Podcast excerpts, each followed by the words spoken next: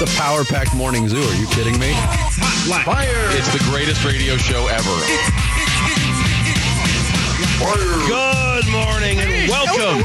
Dan Bickley, He's a very successful writer. Vince Marotta, Let's cut the crap, Mr. Marotta. Sarah Gazelle, She's got a job working with a bunch of wackos. and Jared Carlin. What do you know from funny? Arizona Sports, the local sports leader.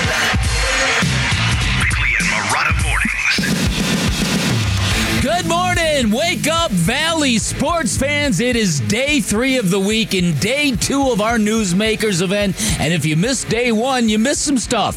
You missed Bobby Hurley telling us in code that he was so mad at his basketball team. He, ra- he ran the spit out of him on Sunday. The spit? The spit out of them on Sunday, Bobby Knight style. Do you remember back in the day that video? Uh, John Feinstein once wrote a book called A Season on the Brink, and it was the first time anybody really got behind the iron curtain of Bobby Knight. And I remember reading that book going, Holy bleep, I'm glad I never played basketball for that guy. There was the famous audio, You're gonna run so hard, you're gonna, what, lose your supper? Or something like that. It was something, and I remember going, Whoa! Bobby Hurley went full Bobby Knight on his team. If you missed yesterday's newsmakers, Bryce Drew didn't shrug off the idea of Arizona having two Final Four teams in Glendale. He did not.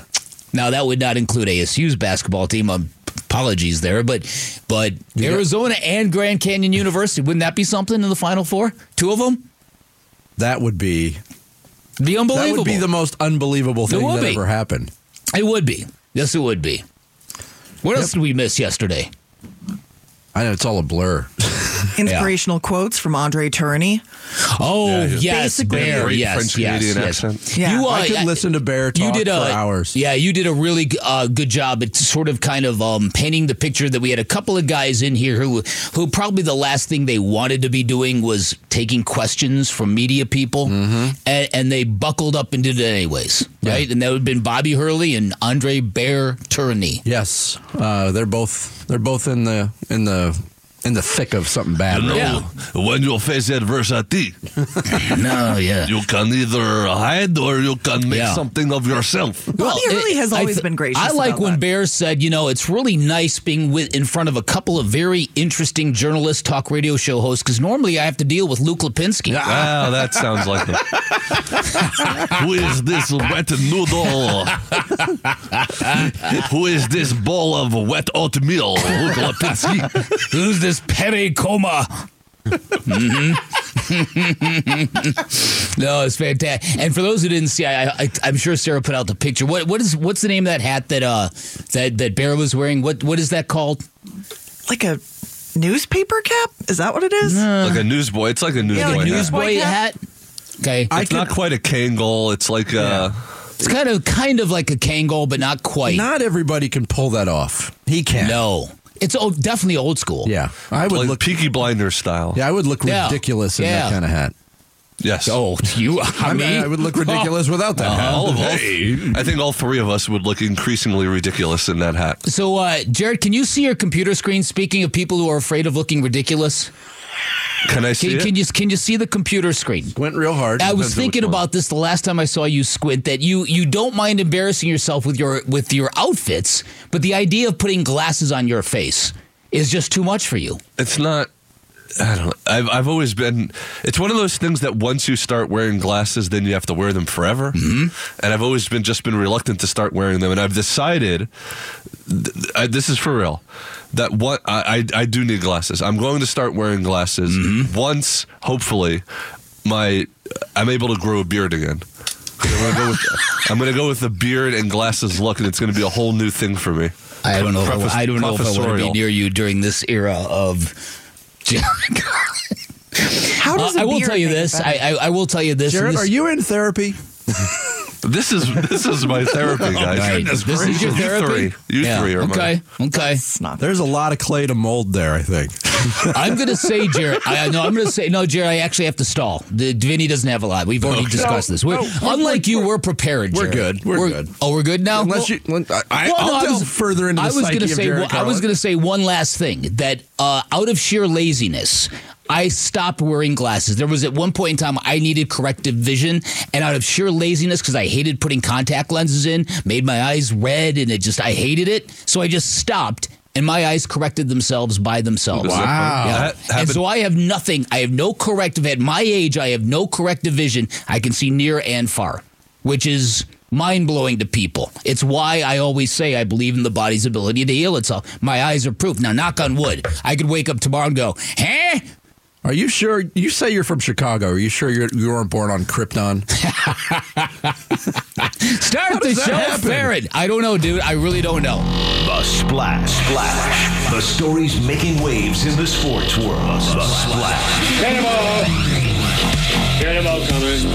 Cannonball coming. The Splash. Brought to you by Presidential Pools, Arizona's number one pool builder. See why at presidentialpools.com. Phoenix Suns made it official on Tuesday. They announced the signing of free agent big man Thaddeus Young for the stretch drive of the season. Young in his 17th uh, year in the league, third among all active NBA players with 1,162 career games on his resume, trailing only LeBron James and Chris Paul.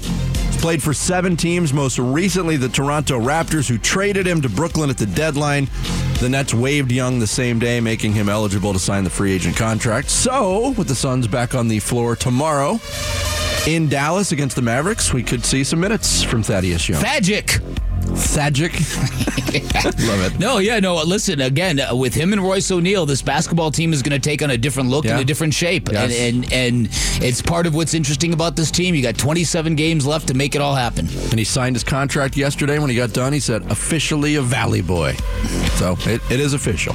Coyotes back in action tonight, trying to snap a 10 game losing streak as the NHL's most grammatically incorrect team, the Toronto Maple Leafs, skate into town. Uh, Toronto headed in the other direction. They've won four straight, outscored those opponents 21 to 8 in the process. The game also marks the homecoming of superstar Auston Matthews, who grew up in Scottsdale. Matthews leads the NHL in goals. He needs just one to hit 50 for the second time in his career. Interestingly enough, in 12 career games against the uh, Coyotes, only five goals in those games. Face off 8 o'clock. Pregame coverage starts at 7.30 on Arizona Sports on 98.7 and the Arizona Sports app.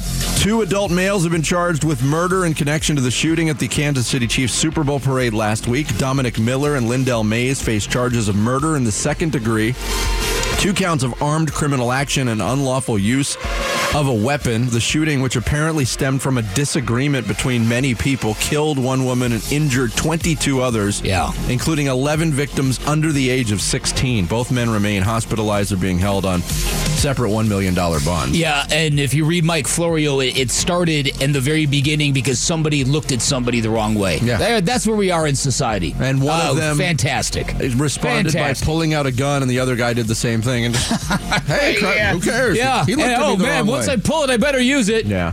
Uh, the number one college hoops team in the country, the UConn Huskies, fell on the road to 15th ranked Creighton last night, 85 66. UConn sees its 14 game winning streak snapped. They fall to 24 and 3 on the season. In college football, the field for the 12 team college football playoff beginning next season will comprise five conference champions at seven at large selections after university presidents uh, who oversee the CFP voted unanimously to tweak the format. Was going to be six and six, but the Pac 12 kind of got dissolved, if you will. Oh, yeah, that's right. Yeah, I remember that. And uh, Zak Hill, the former offensive coordinator at Arizona State, a man on the move, headed to the NFL. He coached at Scottsdale Saguaro last season. Last week, moved and took a job at American Leadership Gilbert, but now he's joining Mike Macdonald's staff with the Seattle Seahawks. That's quite the jump. That's mm-hmm. That's the normal path to the NFL. Absolutely. Go from college to high school to the NFL. Uh, he will be an offensive quality control coach. There you go. There is your splash for Wednesday, February 21st, day two of Newsmakers Week. And Kevin Durant's leadership has been a topic of discussion recently, and he reflected on it. We'll tell you what KD had to say on the subject next. Bickley and Marotta Mornings here on Arizona Sports, the local sports leader. It's Gambo. The Suns start the second half of their season on Thursday versus the Dallas Mavericks. So, what should we keep an eye on the final 27 games? We'll ask our Suns insider, Kellan Olson, at 3 today on Arizona Sports, the local sports leader. They wanted to be KD, but he's not doing it. To me, it's got to be Booker. He's got to be your, your mental leader and your vocal leader to a certain degree. No disrespect to Kevin. Kevin's a follower. He's not a leader. He's proven that on all his stops. Booker's a hell of a player also. I think he's going to have to take the initiative and take this Sun team to the next level because, man, Kevin's a hell of a player. I ain't never going to say anything bad about him, but I say the same thing with Boston.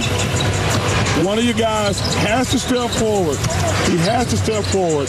And for me, for Phoenix to be successful, it has to be Booker. That was uh, Charles Barkley, TNT, during the All Star game, talking about the Suns and their leadership dynamic or lack thereof, at least through his eyes, giving his opinion on the situation. We had we had the discussion on it yesterday. It's it's a repeated discussion, and it's been a repeated discussion with Kevin Durant in other stops in his career, and Phoenix has been no different, certainly.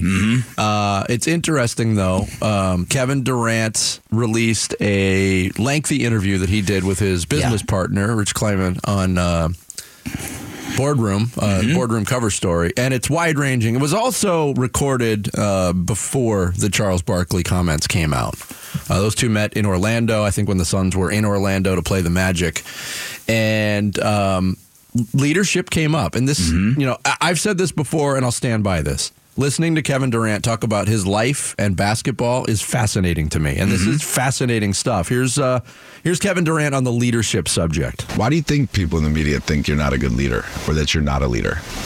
I just I'm not as charismatic as my peers. I don't have a personality that's like fit for TV like my peers, and a lot of those stories of what we talk about don't get spoken about in the media, and that's just really what it is. It's like you got to sell what you're doing as well, and I haven't sold it enough, you know. And I feel like I don't. I mean, I don't. I don't feel like I need to. I don't feel like I want people to call me a leader, but I also don't want people to say I'm not one either.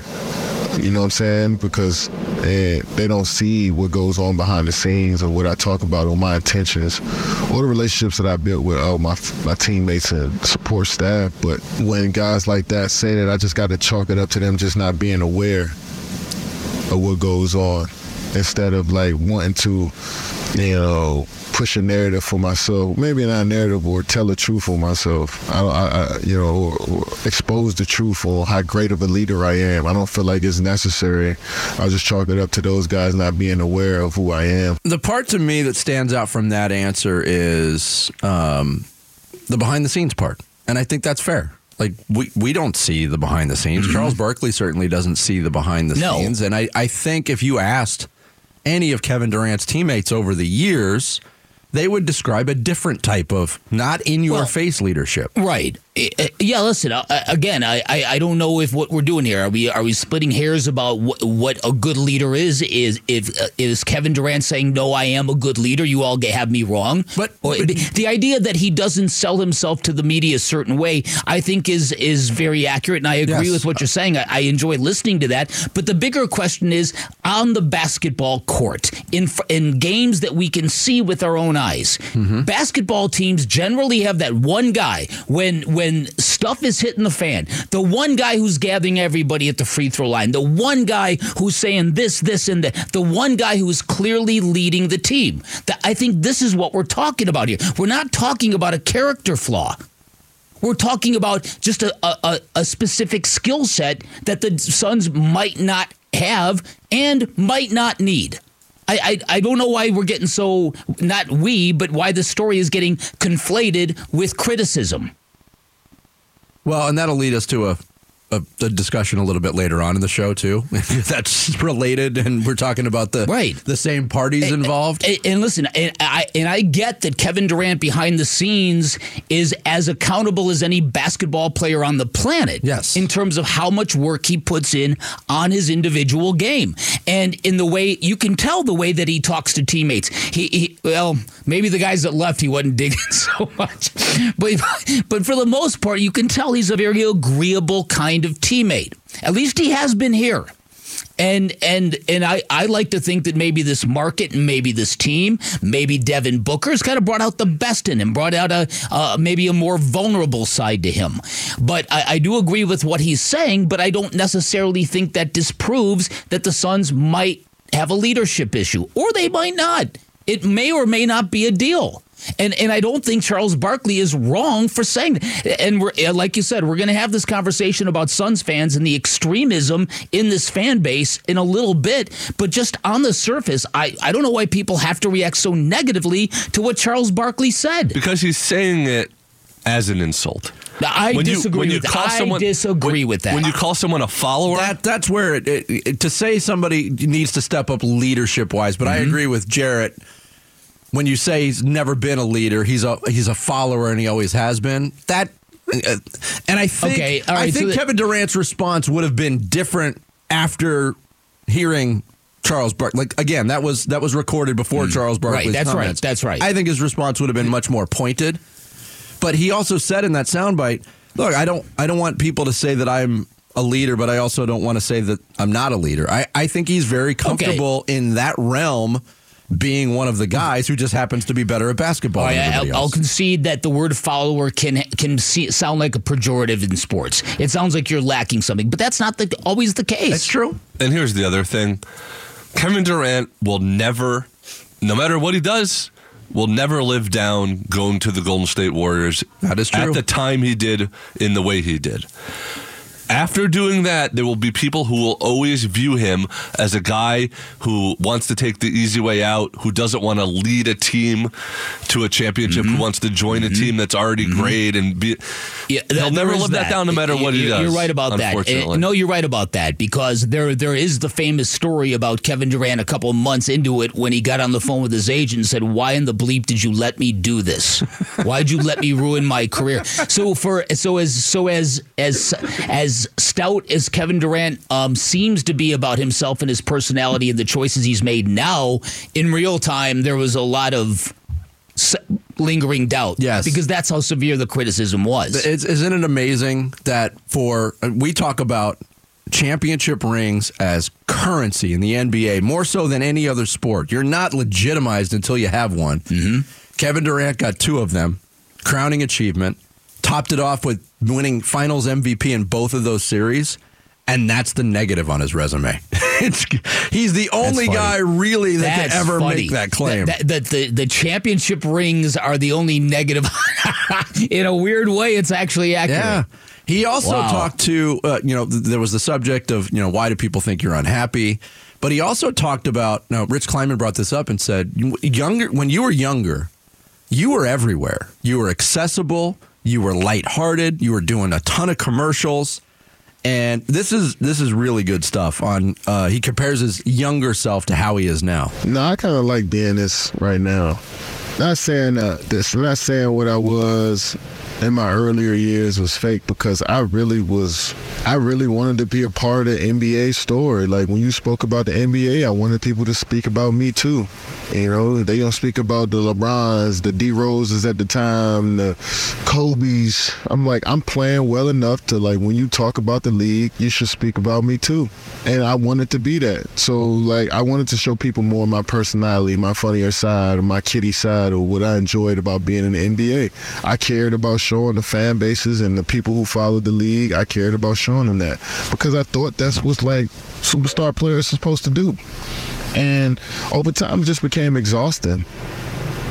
You know what I'm saying? It's not like I'm. It's something against like wanting to be that brand or wanting to be out in the public like that. But it's just like I like my own space and I like doing what I'm doing without having any obligations. I like that better. Like you know what I'm saying? I just that side was fun too. I had a good time and it built and then and then, there's a foundation for a lot of what we're doing now.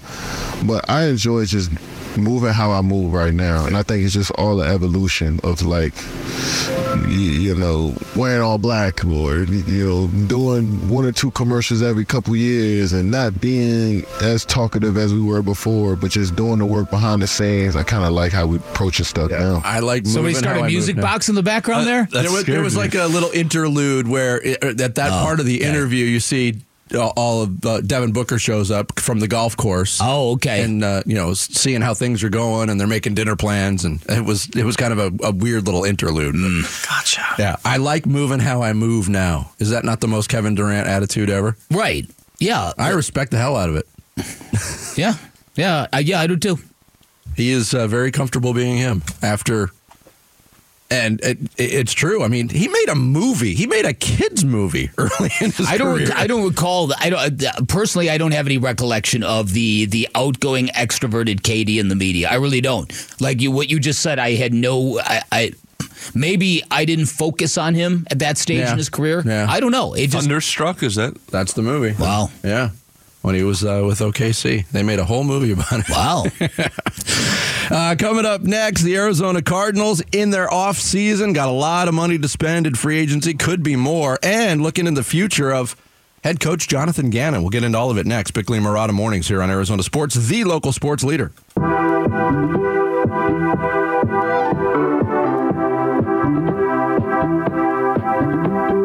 You know, learning everything new day by day. You know, all the things that come across your desk, and um, you know, being new with my role, first time I've ever done it.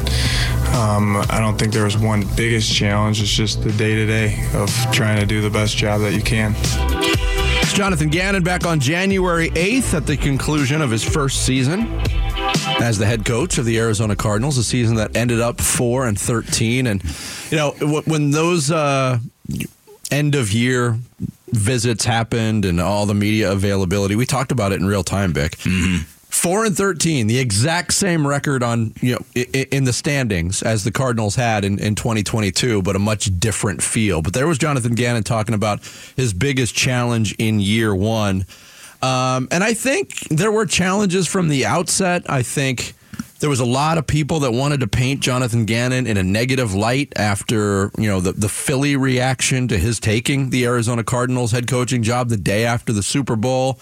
There's a lot of hurt feelings, a lot of vitriol thrown his way. But I think as the season went on, Jonathan Gannon convinced some people that he's cut out for this because he got he got a very understaffed football team to play its hard out for him. Uh, understaffed and undermanned. You mean Yes, under? yes. Yeah. Okay. Listen. Uh, yes, I, I agree with all of that. I, I do think there was a lot of skepticism. There was, um, there were not only uh, people accusing him of being a liar, being a man of poor character. Mm-hmm. There were people on the Philly side speaking with the anger of this guy. He's no good. Yeah, You're gonna find out. You're gonna find out why we didn't like him. And turns out those two coordinators in Philly were pretty darn important to, Yeah. to what they were doing, as as their absence would uh, would prove. I also remember having the discussion in April when the schedule came out. Was like, wow, yeah. If they're still that mad in Philly, imagine the vitriol the Cardinals are going to feel and the beatdown they're going to experience at the end of the year, and the the poetry of him going with Mm-hmm. Yeah. the Cardinals to Philly and winning that game late in the season Yeah, was just and, delicious. And, and some people would say that that maybe that that great triumph in Philadelphia was cheapened by the fact that everybody was beating the Eagles at that point in time, including the Buccaneers in the playoffs. Doesn't matter. uh, eh, but I would say the flip side is actually true. Their their complete um, their self immolation w- was was that much more enjoyable because of that, because Yeah. of all that stuff that came at the beginning of the year. And in the midst of those struggles, you don't think Philly looked at that and said, "Oh, good, Gannon's coming, the Cardinals are coming. This is our chance to get healthy, to yeah, get right." right. And and so I so I'm I'm curious now what this is going to mean because I do think that Jonathan Gannon, um, he struck the right vibe, and and more to that point, uh, the proof of his leadership was was in the it was in the commitment of his players. And the fact that they that they just stayed engaged to the very end of the season to the very end of games um, is really all the proof you need. On a bad football team that's all the proof you need. You know what I mean? It's like you it's like you, you you put your dipstick in the oil thing and you come out and you're like okay good. Yeah, we're running good. This is good. We're healthy. We're good. And, and that's kind of the way that you feel about the Cardinals. Now to me the big thing is going to be uh, how how much is how much all in is all in for this team? Because you, you don't need to do this in stages unless you're going to be real cheap. If if Michael Bidwill is again going to say I'm not spending money, then then then it might be okay. Then we're going to have to draft this year. Then we're going to have to draft next year. Uh, for instance, Brandon Aiyuk is probably available.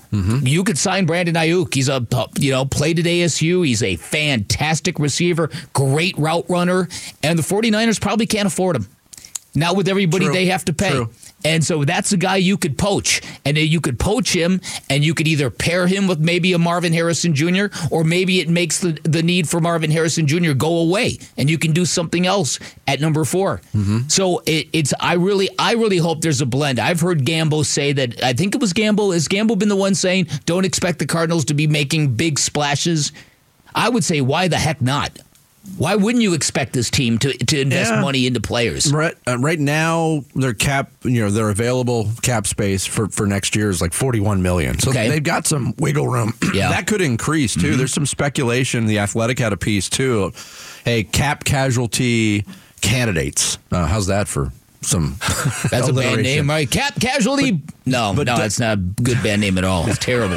CCC. Uh, Doug Haller uh, posited that hey, DJ Humphries is a guy that might be a candidate for, for a cap casualty cut because he's going to spend a lot of time rehabbing. He had a, a late ACL injury. It could free up nine million dollars more. But yeah, I mean the Cardinals are going to have some some money to play with. Now, do they go and you know skim skim the surface of the free agent market to bring in a lot of players because they still do have needs, or do they go for the splashy ones? Brandon mm-hmm. Aiyuk would be a splash. I mean, starting at the top of the list, Chris Jones would be a gigantic splash.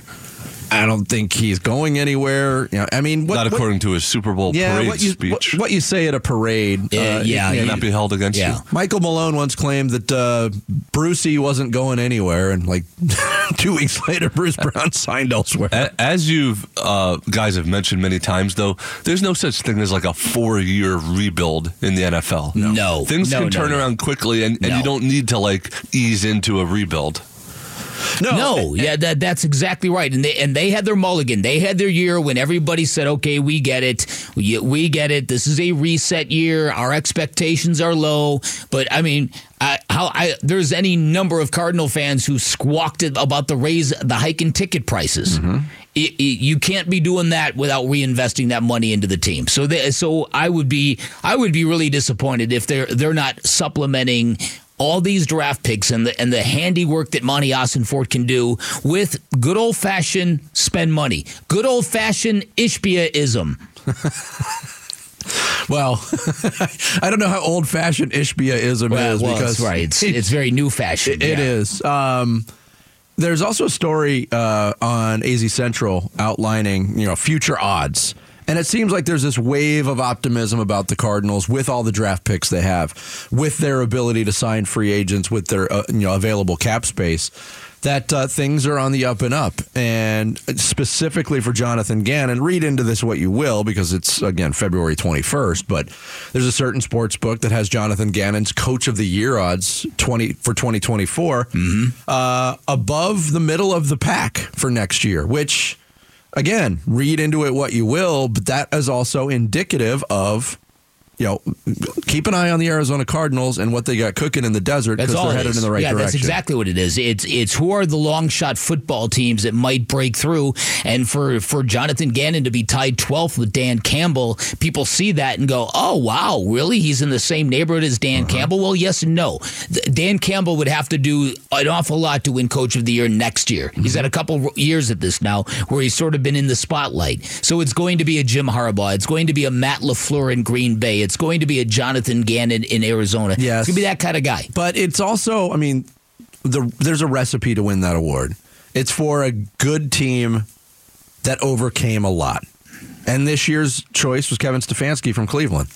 They had a lot of injuries. Mm-hmm. They did. They start what five different starting quarterbacks during the course of the season, mm-hmm. and got to the playoffs. That's kind of the pattern to win NFL Coach of the Year. Yeah, so, indeed. But you you got to check the first box first. You got to have a good team and, and what you overcome along the way. I thought that was interesting.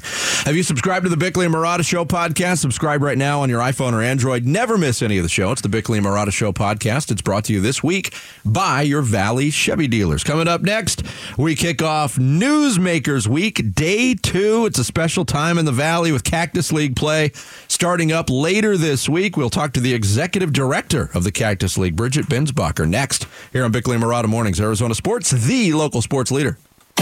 Arizona Sports, the local sports leader. Newsmakers Week with Bickley and Marotta Mornings. Yeah, we continue day two, Newsmakers Week 2024, where we talk to all the movers and shakers in the Arizona sports scene. And we kick off our uh, Wednesday list of guests with uh, it's a special time in the Valley. We've talked about it, Bick, a magical time when Cactus League Baseball Oh, yeah. gets underway. The executive director of the uh, Cactus League, Bridget Binsbacher, is our guest in studio. Bridget, thanks for coming in. Thanks for having me. Especially during this week. I, I imagine you have some things going on few this week. things, but love talking about the Cactus League. Uh, we love talking about it too. It's it's one of the things I think that makes Phoenix an elite sports town because you have the visitors coming in from from all over the place. In in terms of overall health of the Cactus League, we went through a weird time four years ago with with COVID. And you know, seeing the numbers from last year, thirty-four percent increase of attendance across the board for the Cactus League.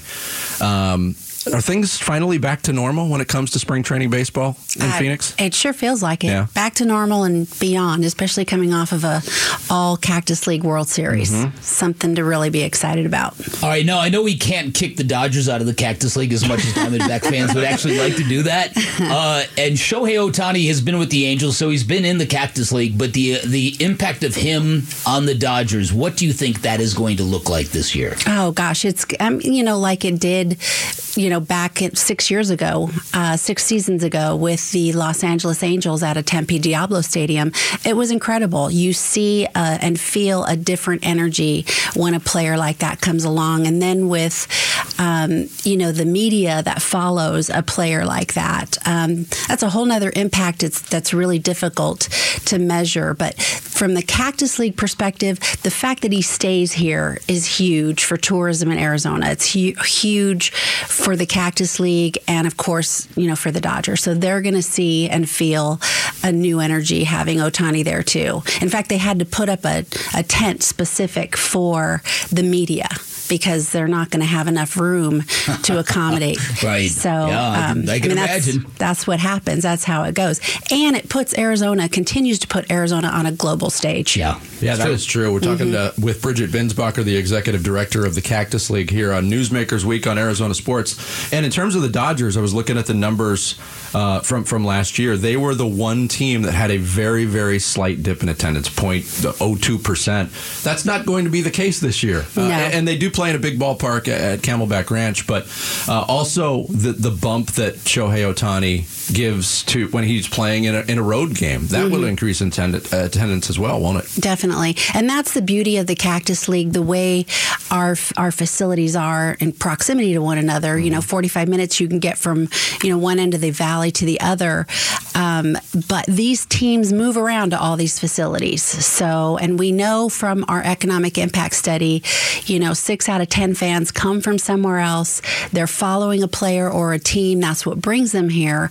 But as a result of that, they're they're visiting uh, all facilities. They're enjoying Arizona from the southern end to the Grand Canyon. One of the uh, one of the things that, that you hear is uh, from longtime residents of the valley, not so much the tourists who come here, is explicitly for this is that uh, this isn't the way it used to be. This costs way more than it used to cost. The access isn't the same. It's not as small and and sort of like chill as spring training used to be, and yet the demand for tickets still is where it's at. So how do you balance those two things, keeping the heart and soul of what the Cactus League once was with the demand? And ticket sales and the business of running the Cactus League. You know, the Cactus League spring training has become an industry all its own. It mm-hmm. really has. And the numbers speak for themselves. They continue to tell the story of what it means to tourism and, and the economy in Arizona.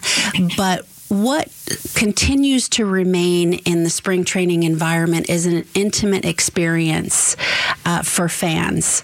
That, yes, it's big business.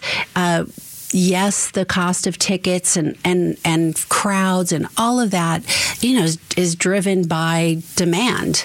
And people are excited about it. There's there's no doubt about it. But you can still go to a game, you know, and on average, our average attendance is 7,200 per game. Some of these uh, facilities are, are drawing crowds, up, you know, 14,000, but there's still the side practice experience, pregame experience. Uh, you can get up close and personal to to your your your favorite player, big league players like you're at a little league game. So it's really understanding the opportunity and the experience that's available and making the most of it because it still is an intimate experience like is not isn't done in any other sport. Very true. Um, it's it's magical. You said that in your intro. Yes. Magical. Uh, Bridget Binsbacher, the executive director of the Cactus League, our guest here on Newsmakers Week. Uh, you mentioned early in our conversation an all Cactus League World Series with the Diamondbacks and the Rangers. Rangers unfortunately won that for Diamondbacks fans, but their home park in Surprise was one of my favorite facilities in the Cactus League. Uh, what does the past exp- past experience tell you? What kind of a bump the Rangers will get in terms of spring training support out there? It's going to be significant, and and the you know again the numbers tell the story. Um, a team coming off the World Series, whether they win or not, are going to see an increase in attendance. What happens in the regular season and certainly the postseason absolutely spills over into spring training, and we're going to see that in a big way with the Rangers out of Surprise. And you know this is again, it's great for Surprise. They're going to see numbers that you know they've maybe never seen before, but again, they're playing all over the valley, so it's it's big for Arizona. And even though you know the, the Diamondbacks are our hometown team, we don't necessarily, uh, you know, they're not tourists, most of their fans coming from somewhere else in the country, but they too are going to realize a whole new energy um, surrounding spring training and people excited about watching the D-backs. That was just such a, you know, unexpected surprise. Oh yeah. Oh yeah. So the Diamondbacks are going to get a bump. Uh, the Giants and and where they play in Old Town Scottsdale, that's basically considered the WM Phoenix Open of the Cactus League. and is an unbelievable party. And then you got the Cubs fans. Uh, I just drove by Wrigley Field West in Mesa the other day, and, and I was reminded. Okay, there's a hotel right there, and I know this. And hey, that cat over there, Andy Bagnall, he knows this. Cub fans will come here and they will put on their Cubs hat and they will go to sports bars and they will go to uh, Lou Malnati's. They will replicate everything about Chicago while being here. What about the Cub mania that's on display in the Cactus League? From your Year- opinion, year after year after year. I mean, it's just Uh-huh. something that you never question because of their loyal fan base. It's unbelievable, and the history and everything that comes along with the Cubs organization. It's it's incredible, and they continue to break records. And you know, we we talk about we, we want to always remind our local fans. You know, spring opening days tomorrow for spring training, and so the first two weeks, lightest attendance. It's the best opportunity for fans to get into these facilities, the local fans, and get the best seats, best prices. Look for local promotions, resident promotions, and that kind of thing. Um, because after that, people are coming from all over, and the Good advice. Uh, Sloan Park will be breaking records like Yes. they always do. They do. always do. Like they always do. we also talked about things being back to normal for the Cactus League. What does that mean in terms of, of projection for economic impact for the Valley? Gosh, you know, so attendance again that drives that. Um, we we did our economic impact study last year. It was the first regular, normal environment, if you will, uh, since 2018. We had a 710 million uh, direct impact to the state's economy, 418 GDP. Uh, we generate nearly 6,000 jobs as a result of spring training. And this is a direct impact to establishments, bars, restaurants, uh, retail, transportation, all across the state of Arizona, not just in the host cities. Well, here's hoping for some really good weather. Yes. Yes. There, there have been certain springs that have been the- frozen, right? and and the golf tournament just dealt with it. Let's hope that lots of sunshine's coming your way. I'm hoping Yeah. that we got it out of the way. Yeah, yeah, how about it? Let's just cut and paste what we have this week for the Right. rest of spring. Yes. training. Perfect. Yeah. Bridget, Thank you, thanks so much for coming in. We Appreciate appreciate, it. it. Getting us. up early and, and coming in. Great to, great to see you. Bridget Binsbacher, the executive director of the Cactus League. Our first guest on Newsmakers Week, day two here on Arizona Sports, the local sports leader.